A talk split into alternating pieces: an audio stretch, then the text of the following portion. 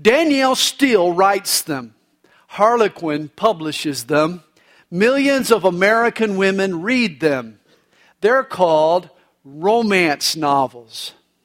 But sadly, browse this genre of literature and you'll find that most selections are racy and risque. Go to the local grocery store and look at the bookshelves, and you'll get the impression that romance is always raunchy. But that's not true of all romance novels.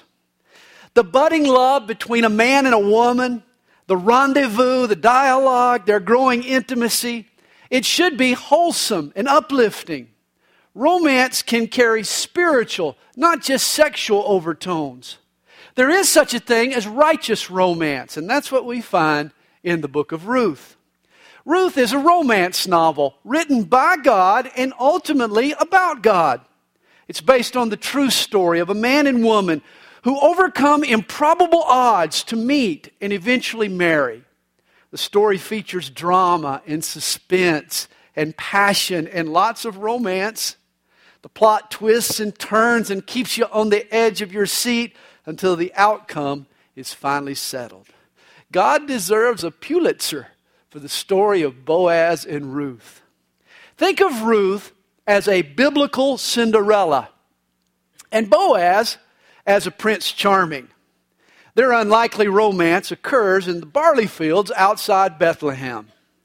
Ruth, remember, was a Moabite maiden, an outcast in Israel, and in keeping with this Cinderella thought, Ruth was the younger daughter in a nation full of mean older sisters. She was mistreated and frowned upon by her Hebrew neighbors, much the same way that the older sisters treated the younger Cinderella. Yet when this little sister goes to the ball out to glean the grain in the fields, she catches the eye of a prince. Boaz was a barley baron. He was this big landowner. He was handsome and strong and wealthy and drum roll please he was single. Yep, eligible. Boaz sweeps Ruth off her feet. He takes her to dinner. He overwhelms her with privilege and provision and protection. Boaz was quite a beau, and this was quite a romance. Of course, the big difference between the story of Cinderella and the book of Ruth is that Ruth is no fairy tale. No pumpkins turned to carriages here. To the contrary, this story is set in the rough and tumble of real life. And the miraculous circumstances that unfold are orchestrated not by a fairy godmother, but by God the Father. God's providence, His amazing providence, is on display in the book of Ruth. Well, like I said, last week we left off in verse 18 of chapter 2. We pick up the story in verse 19 Ruth arrives home after meeting Boaz, and her mother in law said to her, Where have you gleaned today? Now, gleaning was God's welfare system. During the harvest, rather than scrape a field bare, Israeli farmers were limited to a single pass. A bit of barley was left behind for the poor. The labor pool would go out, enter the field, they'd collect the leftovers. It wasn't really a handout, it was honest labor. God knew that a handout humiliates, whereas work ennobles a person. Well, Ruth had come home with the mother lode. She had bundles of barley. According to chapter 2, verse 3, Ruth hit the jackpot because she just so happened to stumble into Boaz's field. The beautiful Moabite, Moabite maiden, she caught his eye.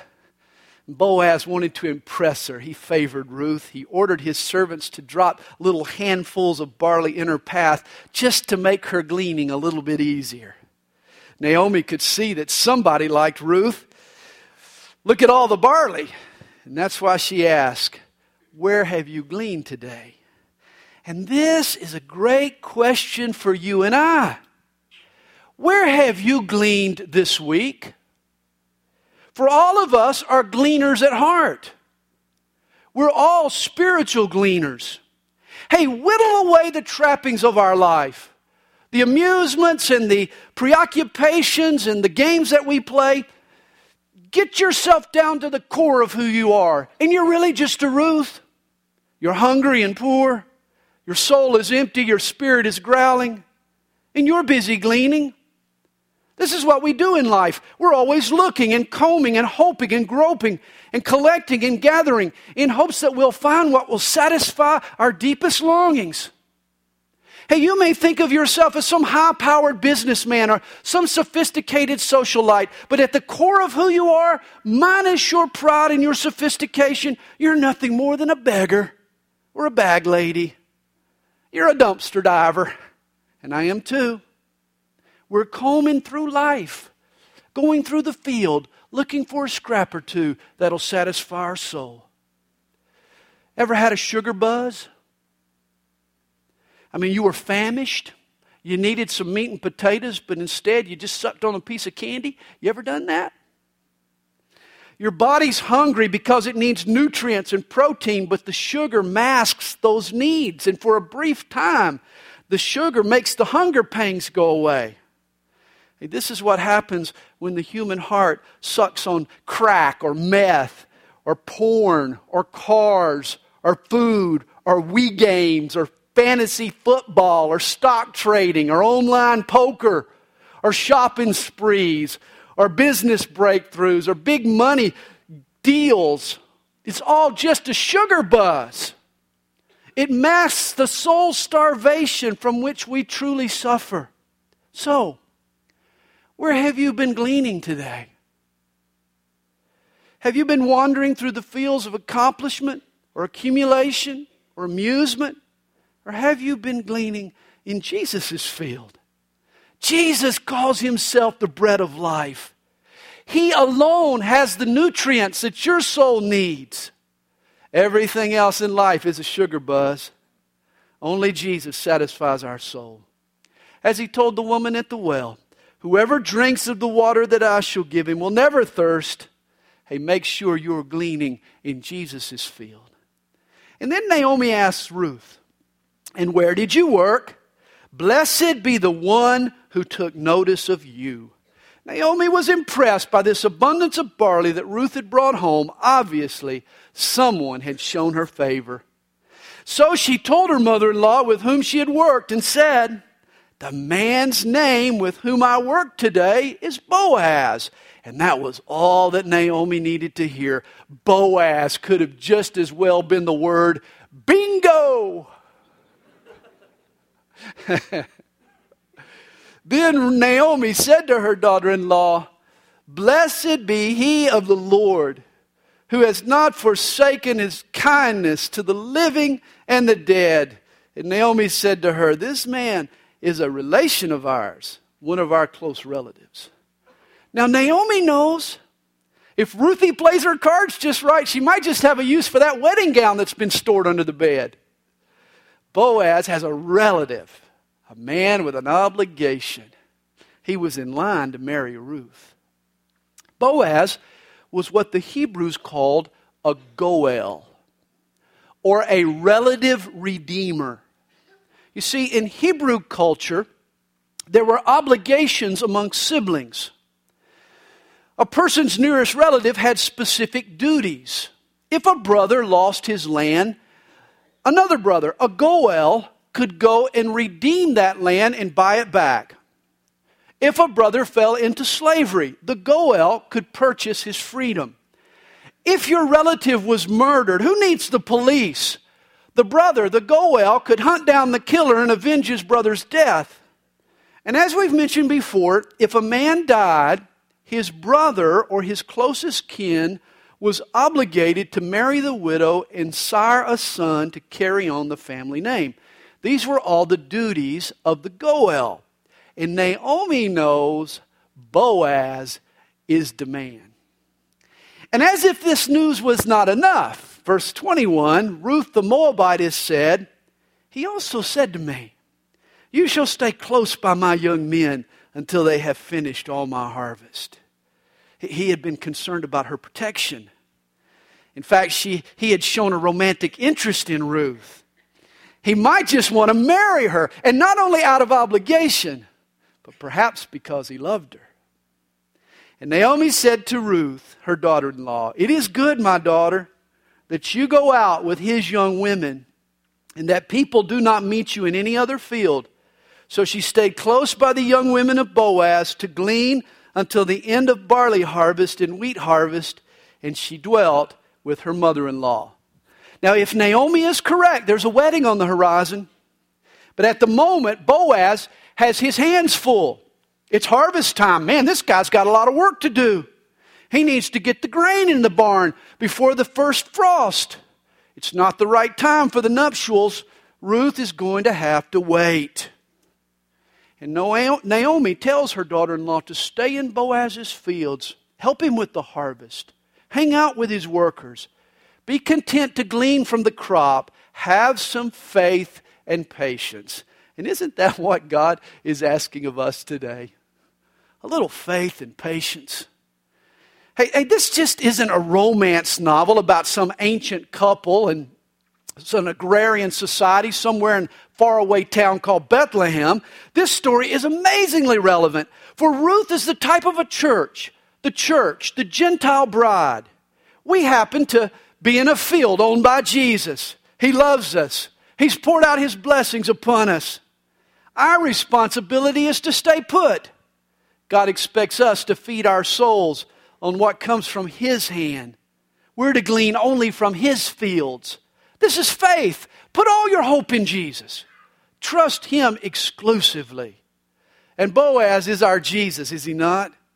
There is a wedding in the air for you and me, but today, Jesus is supervising a great harvest of souls, and we should be helping him. It's only when the harvest is done, then Jesus returns, and the wedding party starts for us. Well, chapter 3 sort of fast forwards now a few weeks. Naomi knows that the end of the harvest is near. Ruth's gleaning was a temp job, wasn't meant to be forever. After the harvest, Boaz is going to forget about his barley fields, and Naomi doesn't want him to get away. She's a good mother in law. She's got her sights set on a husband for her daughter. And she senses it might be time for Ruth to make a move. In fact, in every love relationship, there always comes time to take a risk, to make a move, to step out and show some initiative. Hey, the guy who dates a girl for 10 years, he's just afraid to take a risk. That's his problem. I think back to the day that Kathy agreed to marry me. Wow, was she a brave woman? Wow. She was taking a huge risk. I had no job at the time, no money, no 401k, no inklings of success. Now, I was dashingly handsome. But I was a risk with a capital R. Marrying me was as safe as jumping off a bridge on a frayed bungee cord. That's what it was. But she heard God say, jump, and the girl was willing to jump. You know, there comes a time when romance gets risky. And Naomi proposes a dangerous move here in chapter 3. Then Naomi, her mother in law, said to her, My daughter, shall I not seek security for you, that it may be well with you? Now, Boaz, whose young women you were with, is he not our relative? Now, the only security for a young woman in Ruth's world was marriage. And matchmaker Naomi, she's about to go to work. There's even a Goel, Goel in play. Boaz is her prime target. Hey, she's got the old boy in her crosshairs now.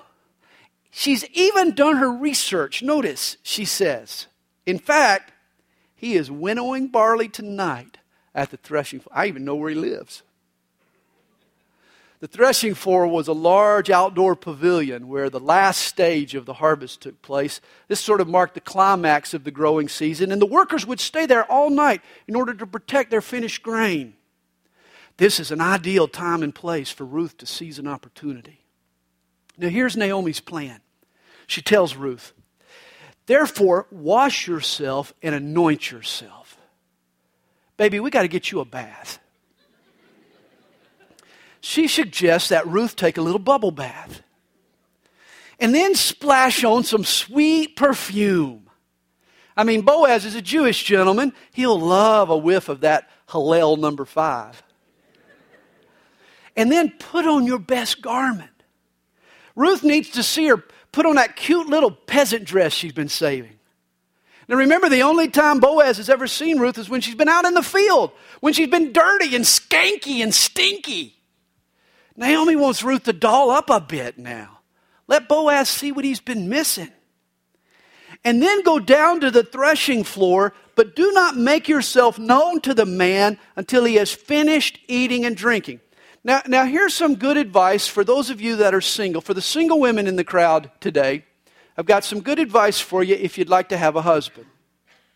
First, whatever you do, don't play the desperate woman in panic mode. Don't, don't do that. The last thing you want to do is throw yourself at the guy. Don't act anxious. Just be cool. It's been said some single women are like baseball players, always trying to turn a single into a double. It's okay to, to desire to get married. That's a good thing. You can even say so, but you'll scare that guy off if you try to manipulate him or control him. Second thing, young ladies, when it comes to getting married, make sure that you take your advice a, from a woman who's already married. Single girls, they love to get together with their little single friends and talk about what they should do. Has it ever dawned on you there might be a reason your other friends are single? Ladies, listen to a woman who has a man. A happy man, by the way. And, and a woman who's had him for a while. That's a good sign. Get advice from a woman who understands men. I mean, Naomi had had a husband, she had two sons, she gets men. Ruth listened to Naomi. This echoes Paul's advice to Titus. The older women should teach the younger women to love their husbands, to love their children, etc. Well, third, don't smother a man with your own insecurities. A woman can do that. The romance of Boaz and Ruth, it got off to a red hot start. I mean, it might even have been love at first sight. Boaz just poured out blessing upon blessing on Ruth. He lavished her with his love. But after that initial burst, the relationship seemed to fizzle, at least it did in Ruth's eyes. Apparently, Boaz got distracted with business and barley. In, in other words, there was no second date. And Ruth started wondering if he'd forgotten her. She started, Are we just friends? Did, did, didn't he have feelings for me? And she's anxious to have this heart to heart talk with Boaz. Yet Naomi, she knows men.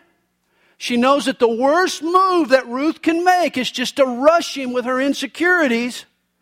Hey, she needs to just let him eat and drink. He's worked hard. Let the old boy relax. Wait until he gets a good meal on his stomach and something to wash it down. Let him watch a little football first. And then after he decompresses, then you can approach him, Ruth. Ladies, never bombard a man the instant he walks through the door.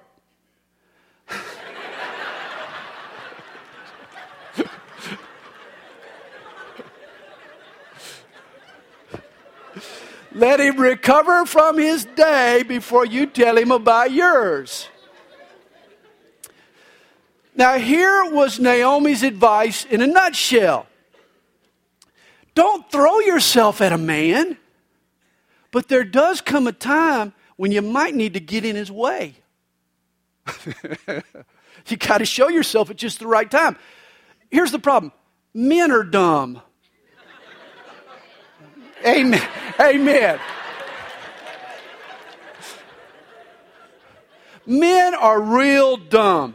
You know, ladies, when you meet a man for the first time and you walk away from that boy girl encounter, you know, here's what you're thinking does he like me? Does he think I'm cute? Was my perfume too strong? Oh, why did I say that stupid statement? Is he ever going to call me? Those are the things that are going through your mind, ladies. You know what's going through his mind? I think I'm going to get a pizza when I get home. That's it. That's what's going through his mind. Where'd I leave my keys? You see, some guys just miss the obvious. They need a wife? There's a good woman. She could make a good wife. They miss that. That's why you have to get in their way, ladies. And this can get real risky. Listen to the rest of Naomi's advice. Then it shall be when he lies down that you shall notice the place where he lies, and you shall go in, uncover his feet, and lie down, and he will tell you what you should do. That doesn't just sound risky. That sounds downright reckless. I'm not telling my, I'm not giving my daughter that kind of advice. In fact, Hosea chapter 9, verse 1 implies that the only women who frequented these threshing floors were the prostitutes. The male field hands, they had just celebrated the end of the harvest. They were all probably drunk. They drank too much. They had money in their pockets. This was a business opportunity for Bethlehem's brothels. I mean, why would a noble young lady like Ruth, known for her character and integrity and morality, risk her reputation to approach a man after dark at the threshing floor? Well, here's my take on this passage. I don't think for a second that either Naomi or Ruth had anything promiscuous or immoral in mind. This was not Ruth the she devil out to seduce Boaz.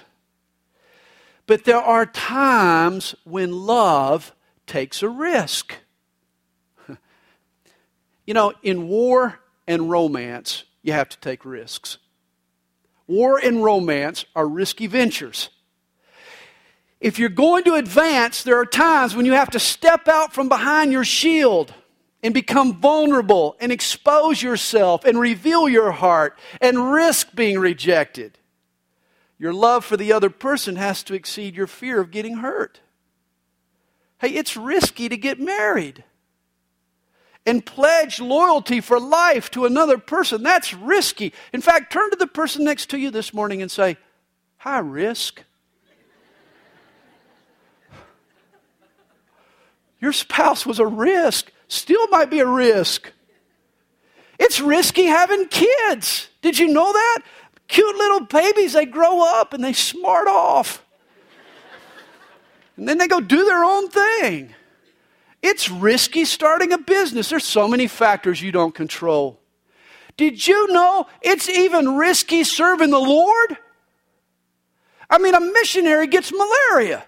A pastor gets fired for speaking the truth. You help a guy and he steals from you.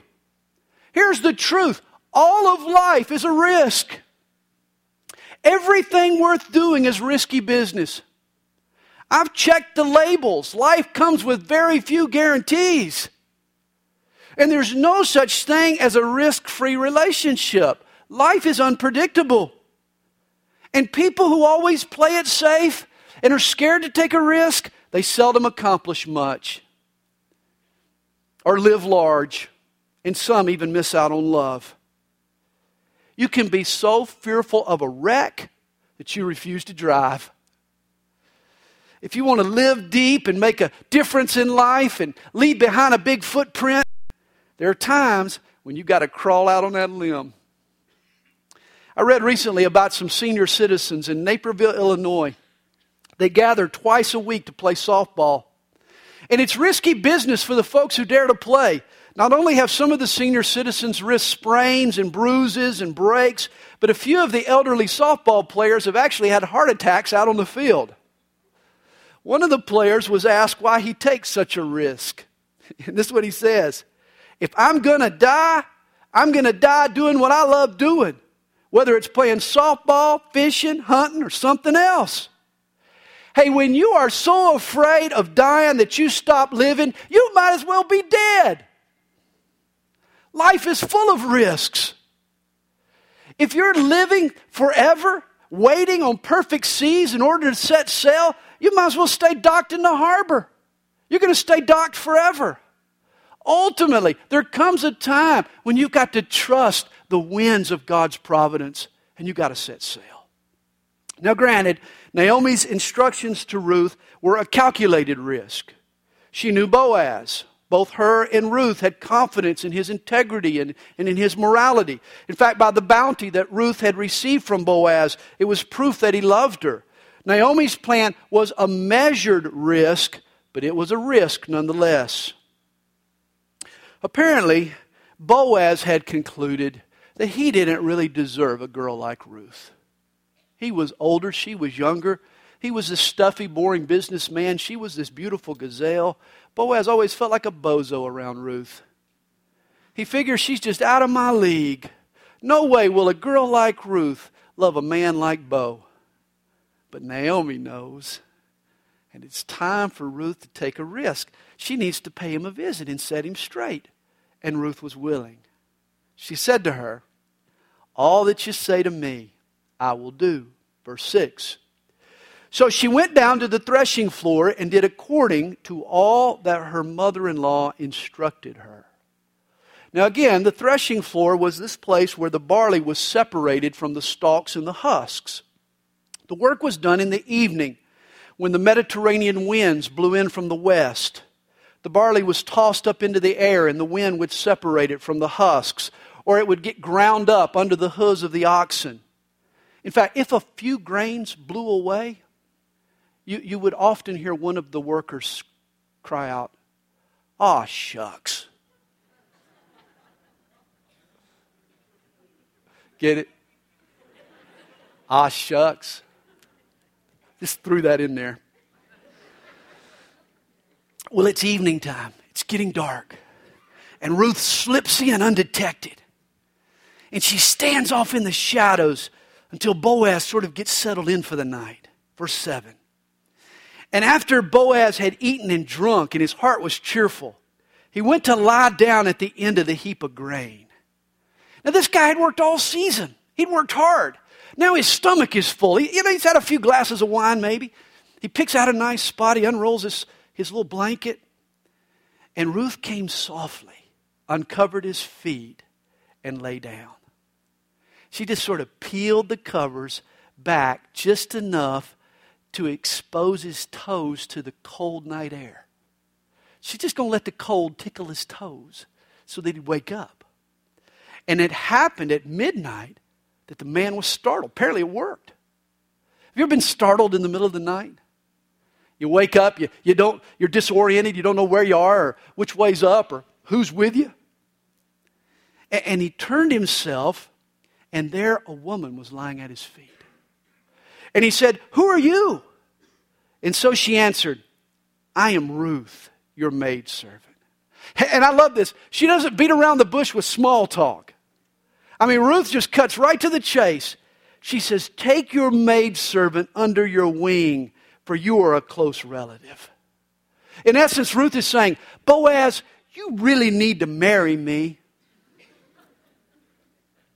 Even today in the Middle East cultures, when a man throws his robe or his shawl over a woman or takes her under his wing, it's a marriage proposal. It's the equivalent of us putting a ring on a woman's finger. Ruth is asking Boaz to do his duty. He is her relative redeemer. And yet, no matter how you slice this, this is a bold move, isn't it? Wow. It took nerve for a Middle Eastern woman to approach a man with a mandate for marriage. The universal custom, even to this day, is for the man to propose to the woman, not vice versa. This is bold and brash. For any culture, in any era, this was outside everyone's comfort zone. Ruth was taking a risk. And I think it indicated just how much Ruthie desired to marry Boaz. Hey, certainly this is all in keeping with the spiritual allegory portrayed in this book. Ruth is the church. Boaz is like Jesus, he's Lord of the harvest. Oh, when they first met, Boaz showered Ruth with barley and blessing. She was overwhelmed by him. But gradually, his barley no longer satisfied Ruth. She was no longer content with his blessing. She wanted Boaz himself. She wanted to be more than his servant. She wanted to be his bride. She had found sufficiency in his fields, but now she longs for intimacy in her heart. The grain is no longer enough. She's now hungry for the guy. And this is the progression that should occur in your Christian life and in my Christian life. For we all start out like Ruth. We start out a gleaner. Oh, we comb the fields and we scrape the stalks for God's blessing. But over time, we realize that blessings come and go with the changing seasons. The real source of our joy is the one who blesses. I love the lyrics by A.B. Simpson. Once it was the blessing, now it is the Lord. Once it was the feeling, now it is His Word.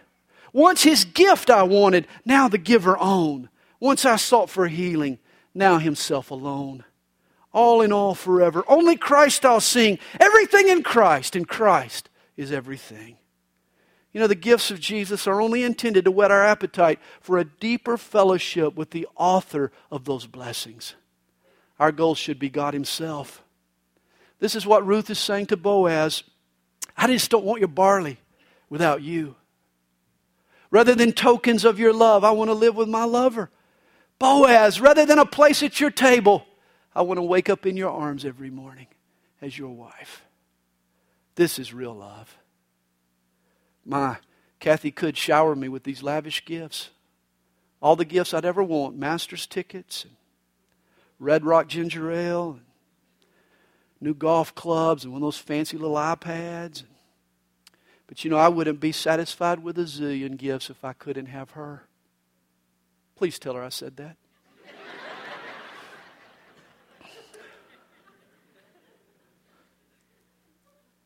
And it's not only possible, my friend, but it's expected that you get that way with God. This is what Thomas à Kempis meant when he prayed. It is too small and unsatisfactory, whatever you bestow on me, apart from yourself. God's blessings are just a foreshadowing of His presence and His glory. Psalm 42 expresses the sentiment As the deer pants for the water brooks, so pants my soul for you, O God. My soul thirsts for God, for the living God. After being a Christian for 30 years, Paul said his goal was to know Him. Not His blessing, not His wisdom, not His wealth, but Him. It's interesting, Boaz will have a lot to sort out in order to fulfill Ruth's request. Boaz will do all the work himself, but it was Ruth who had to ask. And the same is true in your salvation. Jesus does everything but the asking. If you want to know God, my friend, if you want to really know the God who created you in your heart, you have to take a risk. You have to move outside your comfort zone. This morning, we're going to give you an opportunity. But, but you have to be willing to humble yourself and bow at His feet, just like Ruth did, and submit your life and will and heart to Him, and be willing to do whatever He tells you to do. If you come to Jesus with that attitude and ask Him to redeem you, He'll do just that. Romans 10, verse 13 tells us whoever calls on the name of the Lord shall be saved. Well, verse 10 tells us Then Boaz said, Blessed are you of the Lord, my daughter, for you have shown more kindness at the end than at the beginning, in that you did not go after young men, whether poor or rich. He couldn't have been more elated. Boaz dreamed of marrying Ruth, but he didn't think it possible. He thought she'd go after some young man, but she didn't. You see, there were all kinds of shortcuts that Ruth could have taken, but she was committed to doing her life God's way. Are you devoted to the will of God for your life? You see, originally Naomi told Ruth that her best chance for remarriage was to stay in Moab, back with her own people, her own false gods. Yet Ruth chose to follow Naomi's God despite her slim odds. She wanted to know the one true God. When she arrived in Bethlehem, she could have run off after some other younger man. She could have taken another shortcut. Instead, she waited on her relative Redeemer. And even when he drug his feet, she waited. She trusted in God's way. Ruth reminds me of Matthew 6, verse 33. But seek first the kingdom of God in his righteousness, and all these other things shall be added to you. Here's another lesson for singles don't turn marriage into an idol. I've seen single people put a desire to be married above all other concerns, even God's will. They'll marry a non Christian They'll have sex with a guy hoping that he'll marry her. They'll compromise their relationship with God to cultivate and please their partner. Trust me, this all backfires. You can get burned. Ruth valued her relationship with God above every other relationship in her life, even above the opportunity to get married. Ruth did romance God's way, waited on God's time, and ended up with God's best. Well, Boaz continues answering her in verse 11. He says, And now, my daughter, do not fear. I will do for you all that you request, for all the people of my town know that you are a virtuous woman. Oh, I definitely want to marry you, Ruth. But there's one catch. Now it is true that I am a close relative. However, there is a relative closer than I. And with those shocking words, little Ruth's heart, it started fluttering. She missed a beat or two, trust me. She had no idea. There's another relative redeemer who has first dibs. This is why Boaz was dragging his feet. As I've often said, I've never been to a wedding that went off without a hitch. This throws a whole new wrinkle in this story. There's a hitch. Boaz tells Ruth, Stay this night, and in the morning it shall be that if he will perform the duty of a close relative for you, good, let him do it.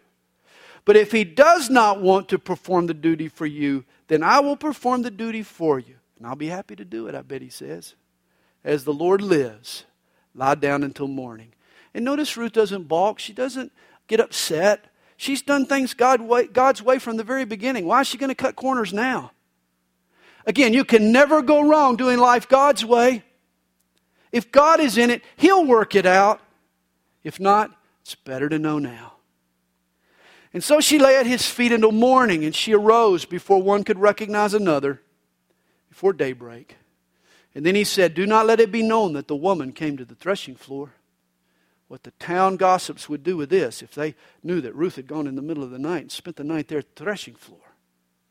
Boaz is concerned about her reputation. Hey, men, pay attention. It's not just our responsibility to protect a woman's innocence, we need to guard even her reputation. If you respect a woman, you'll avoid situations that'll cast a cloud of suspicion over her character. Well, verse 15. Also, he said, Bring the shawl that is on you and hold it. And when she held it, he measured six ephahs of barley and laid it on her. Then she went into the city. I mean, not having a box of chocolates at hand. Boaz loads her up with the best he's got six bushels of barley. That's 70 pounds. Ruth had to be a strong gal to carry that home. He wants there, though, to be no doubt about his commitment to her and to her mother in law. Bethlehem is about to host a big wedding. But first, there's some work to do, and Ruth is going to have to learn to trust her husband. But that's next week. Let's pray. Father, thank you for your great love for us. Thank you for the blessings, Lord, you've poured out upon us. But more than that, Lord, we thank you for yourself. You alone, Father, can satisfy our hearts. Lord, I'm thinking this morning that there could be someone here who doesn't know you, who's never moved outside their comfort zone and bowed down at your feet and asked to be forgiven and set free and saved.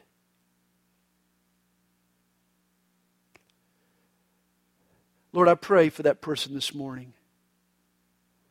Lord, I pray that today would be their day, that they would take a risk, that they would trust their lives to someone else.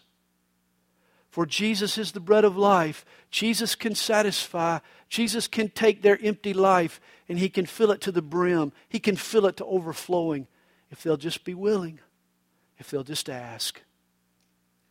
Lord, I pray you'll tug at some hearts even right now. And as our heads are bowed and while our eyes are closed, if you've never given your life to Jesus and you'd like to invite him into your heart today, I want you to stand right where you're at. I want you to just stand up right where you're at. And together we're going to pray a prayer. Is there anybody here that would say, Yes, I, I want to take that risk. I want to give my life to Jesus today? It's really not a risk.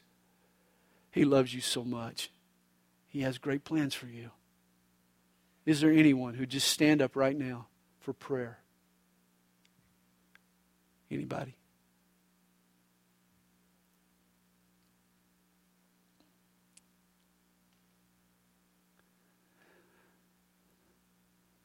Well, Father, we are all walking with you. Lord, we want to know more of you. Please fill our hearts to overflowing today and in the days ahead. We love you so much. Give us more of Jesus, and it's in His name we pray. Amen.